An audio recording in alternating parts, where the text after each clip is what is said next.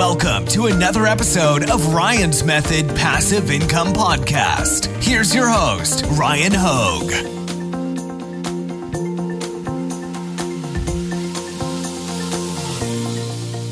Hey, what's up guys? In today's video, we're to do a reaction to Wholesale Ted's video, 10 things to do before starting a print-on-demand store. And I'm super excited to watch this video because number one, Wholesale Ted does great work. Number two, this is one of the most popular print-on-demand videos on YouTube with over 1.2 million views. So I can't wait to see what we learn while we watch. Also, before we get there, just wanted to remind you guys, I've got a free print on demand mini course to help get you started. The link is in the description, and I've got a great print on demand Facebook group that you'll also find a link to in the description. All right, let's get on over to that video. All right, guys, Wholesale Ted 10 things to do before starting a print on demand store and some beginner mistakes to avoid. Let's check it out. In today's video, I'm going to give you 10 important things that you need to do before starting a print-on-demand store. And unfortunately, there are a lot of consequences if you skip over this 10-point checklist, and none of them are good. Some of these can lose you money from advertising campaigns that were doomed to fail from the start. Some of them can cause you massive headaches or customer service issues. And some of these can, unfortunately, even result in your advertising campaigns and your stores getting shut down. All valid points, by the way. Not that it should scare anybody from starting print on demand. Like, definitely one of the biggest things that I think attracts people to print on demand is you can make a lot of money without having to invest a lot of money to start. And depending on what avenue you go about starting your print on demand business, you may not need to invest any money. So, um, definitely, like, she's got a lot of great points there. Just want to not scare anybody away from starting because these things could possibly go wrong down the road. Um, getting started is the most important part, you know? Plus in this video, I'm also going to be answering some of the most common questions that I get asked about print on demand. And no, this video is not your usual, oh, don't forget that you've got to have your designs on a transparent background. Nope, I wanted to go beyond that and talk about some of the important aspects of print on demand that are often not talked about. So some of the things on this list may surprise you. So with that out of the way, let's talk about the first one. One, only add a maximum of five color variations to your product. I'll tell you now, one of my absolute biggest pet peeves is coming to a print on demand store a subscriber submitted to me to review and seeing that they have added 10 plus colored t shirt options to their store.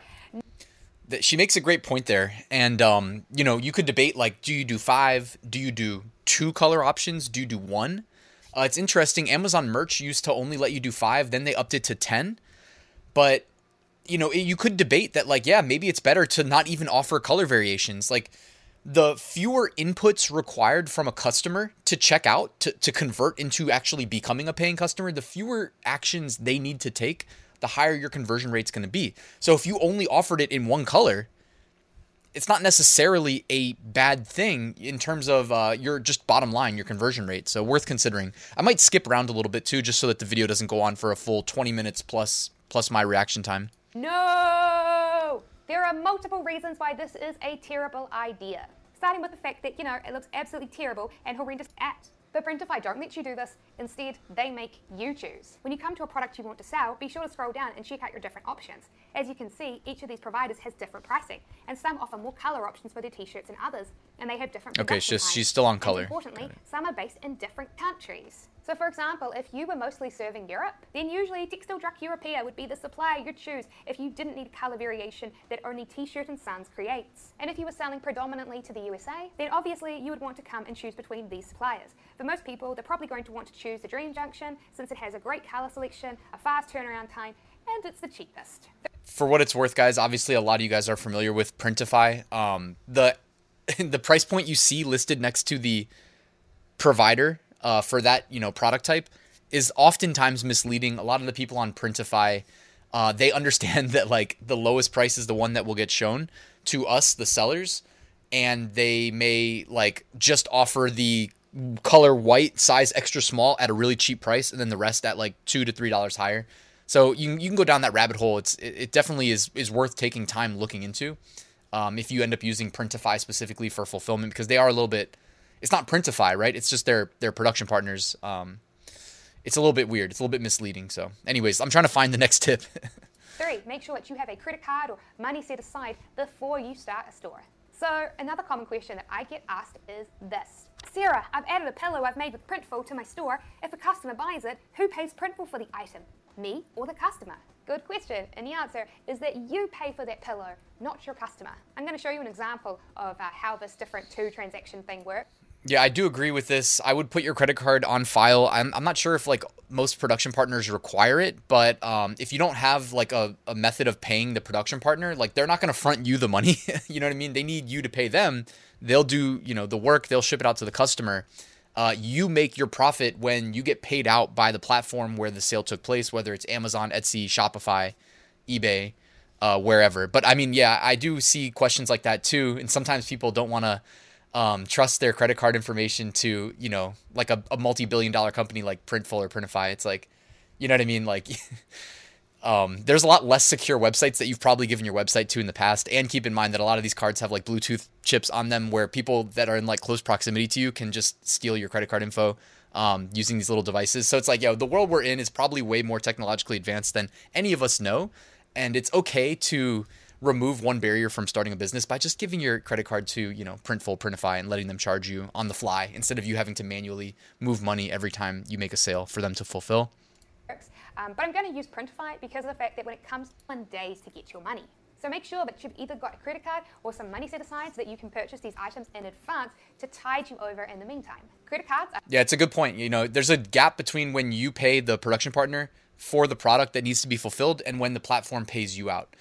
Um, Etsy, in my experience, is probably the best in terms of like more frequent payouts. Um, Amazon holds your money uh, a little bit longer. Uh, usually the best option for this because you've normally got four to five weeks to pay back the balance without accruing any interest. And you will receive your payment well before that happens. Four. That's a good point too. Yeah, you can use a credit card to get um, if you don't have the money, I mean, you can use a credit card. They'll just float you the money. Um, just make sure you pay it back so you don't pay interest on top of that. And then you can also get a credit card that pays you interest for spending money so it, increases your bottom line a little bit you know what i mean? Some of these cards have like 1 1.5 2% cash back. Check if your written phrase is trademarked and avoid copyrights.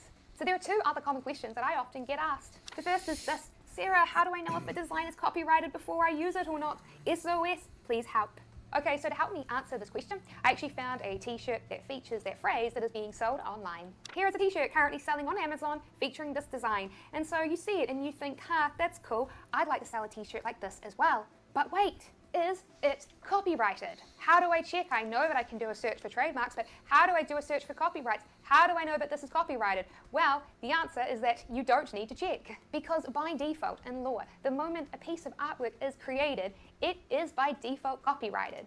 Yes. Copyright protection is automatically assigned to original works, uh, at least in the United States. That being said, like there there's a little bit of a gap between you know what I mean the concept of copyright protecting your design and someone that goes and writes a bot that can go pull all of the you know designs off of Amazon merch listings where for some reason Amazon makes the original artwork available not you know obviously available where you can just right click and save but it is uh, in that web page you know what I mean in the developer console which means a bot can just go find it grab it download it um, and steal it. You know what I mean? So it's like there is there's a little g- bit of a gap between like the legal protections and actually enforcing uh, those legal protections, which is why the court system exists. But then it's like, well, who's really going to take this to litigation? Whole nother rabbit hole. Um, yeah. So yes, we know without checking anything that this T-shirt design is indeed copyrighted. Womp womp.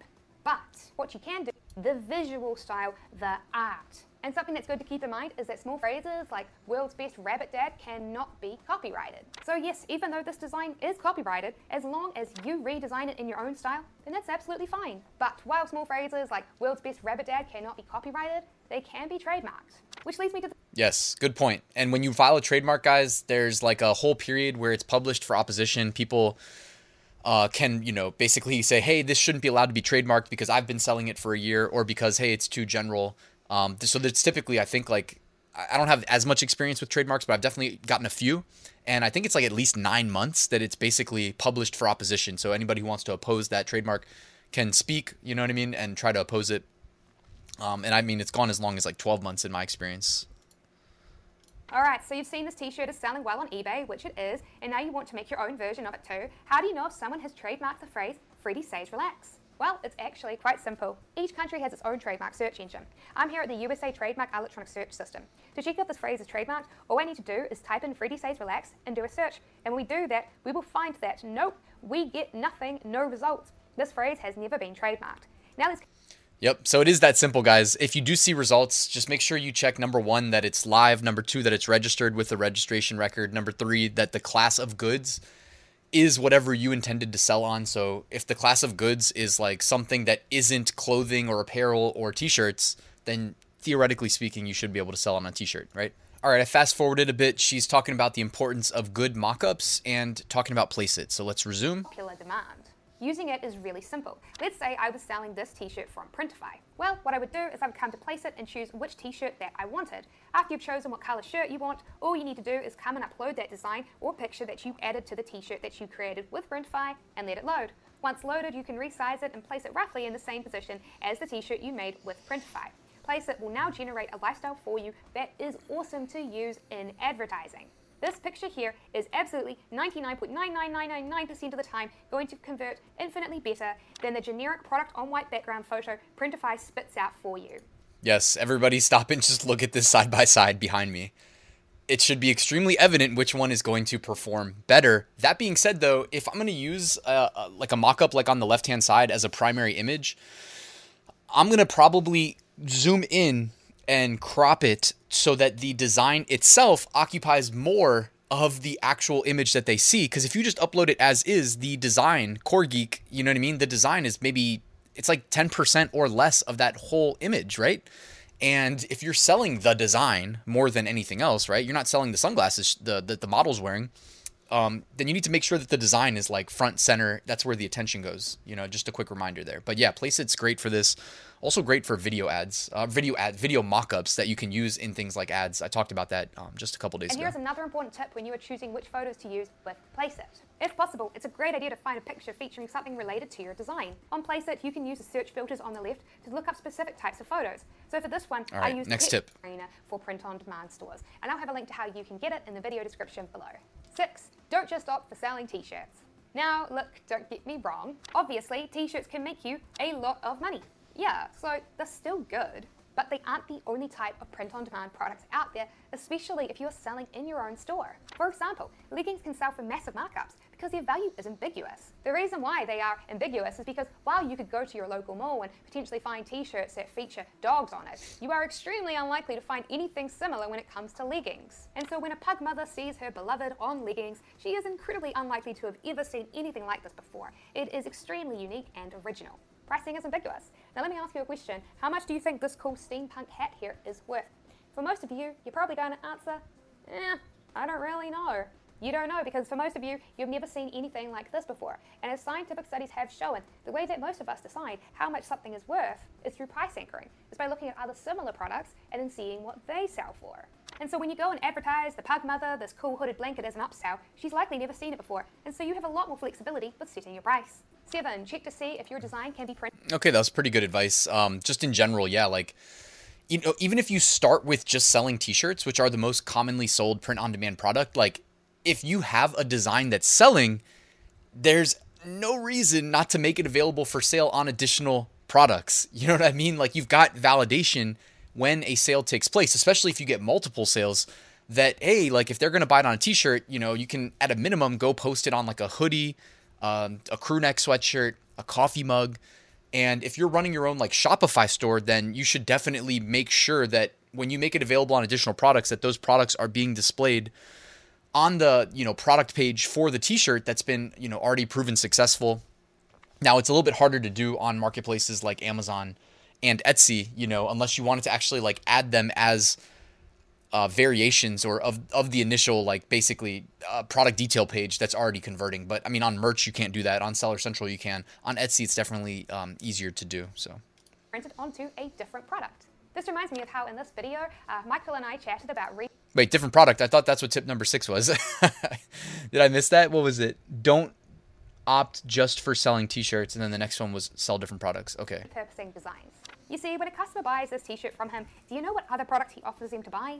This, a mug featuring Oh, basically go. the exact same design. This is usually the easiest way to create effective upsells with print on demand by taking the same design and then printing it onto another product. Yeah, worth mentioning, guys. It's like you have a lot more control over this on a Shopify store, but this is also why, like, I kind of recommend, hey, if you're gonna go the Shopify route, number one, like, you need to be doing this stuff, right? You need to be increasing the average order value through complementary like products, right? Like as upsells. Uh, because most likely you're driving traffic through ads, so you need to make, you know, the money back obviously. And it's a whole rabbit hole that like it's it's not that you can't be successful with Shopify, it's just that you need to do all this extra stuff, not against doing it, but like you can go earn your stripes much easier on like a major marketplace first and then feel confident that you have what it takes to succeed at print on demand and then worry about launching a Shopify store and configuring all these extra things on your website because at that point we're not even really talking about print on demand we're talking about how to run a successful e-commerce website you know more than the print on demand aspect Unfortunately, not all types of designs work on all types of products. A single image design here. It looks great on a t-shirt, but it doesn't really work when it's printed onto leggings, does it? So something that's good to keep in mind is that design then add a product inventory bar to your product listing, showing that stock is low and that it will sell out soon. How so yeah, more Shopify tips. That's basically like talking about scarcity. If you're on Etsy, it's like resetting your sale every day so that the sale always looks like it's going to end that night, so it increases uh, conversion rate. However, this kind of gets ruined if your customer starts clicking on other items in your store and sees, hey, all of these items are on sale and they all seem to almost be out of stock. Huh, this seems a little suspicious. Maybe these items, they're not actually on sale at all. And maybe the store is just trying to trick me into thinking that they are. So if your item has maybe 20 items in it, consider having about three or four that are on sale and that have scarcity timers and not have by the way, if you run your own shop, and my bad if I'm like annoying with the clicking, but I do have to kind of react. Otherwise, I'm just kind of like, you know, letting her video play in the background. But um, it's just worth noting that like on your website, you if it's your website, not Amazon or Etsy, but your website, you can actually see how many pages a customer or uh, whether they convert or not, right? Whether they actually convert into a customer or they're just somebody who visits your site. You can see how many pages they visit when they're there, so you don't have to guess. So she's making a good point that like, yeah, they may figure out that everything's on sale or everything's almost out of stock. My guess is that most people won't do that. Most people will not click off of the first page that they arrive on. You know what I mean? Assuming you send them straight to a product page and attempt to convert them from there. Again, because every additional click that they do is like way less likely to convert. Um, so it's just like one of these things where it's you don't have to guess. If it's your website, you can actually see these things through the analytics. Every item in your store almost be out of stock. The Shopify app that I use to add the scarcity countdown bar in was Sales Pop Master. The app is free currently and it's very easy to use. Most apps like this, wall arts with erotic images, and unlike Sedisha, did not ask the question, is this a good idea? I'm really glad that you did ask Sedisha because if you had not asked that question, you would have very quickly discovered that Facebook's advertising policies will make it a nightmare for you if you try and promote your products without your ads getting shut down and potentially getting banned. You would have yep. discovered quickly that Facebook's advertising. Facebook also reserves the right to shut down your ad account for absolutely no reason. It happens to almost everybody that runs ads long enough. Policies will make it a nightmare for you to try and promote your products without getting your ads shut down and potentially getting you banned thanks to such broad policies like activities must not be overly suggestive. What does that even mean? I'll tell you what that means. Facebook has a lot of discretion to shut down any adult product ads that they do not to get their feedback. Look, here is the blunt. Does mean you'll have a lot more scrutiny Sorry, from Facebook. Sorry, I skipped over that one. So be sure to read the rules very carefully. 10. Find your most honest friend or family member to get their feedback. Look, here is the blunt, harsh truth it can be very, very difficult for us to step back and be objective about the things that we create. I still remember this one store review I did for this print on demand store here, Domaina Swag. I was absolutely astonished to see that they thought that selling this t shirt here, featuring the ugliest stop sign I have ever seen, was even remotely acceptable. But really, I shouldn't have been surprised because, as I've talked before about on this channel, most of us suffer from the psychological oddity of illusionary superiority. Essentially, the vast majority of people think that they are above average, which is why it is very important to stake out your most honest friend or family member that has a reputation for not beating around the bush to give you their true, honest opinion about whether your products or your store look ugly. Yeah, it's also worth mentioning too. Like, it's easier to give advice than to follow your own advice. At least, like, I feel I feel like in my own head it's like that. I can look at somebody's thing and be like, "Oh, you can improve this, this, and this." But if I'm doing, if I'm just living life in first person, I can maybe miss something that's obvious. You know what I mean? That if I was looking at somebody else doing the exact same thing, I'd be like, "Oh, you forgot to do this one thing," or I would tweak that. It's weird, right? Um, but yeah, I mean that that that design was certainly ugly, and it's worth mentioning that there's a lot of ways you can get feedback, friends, family.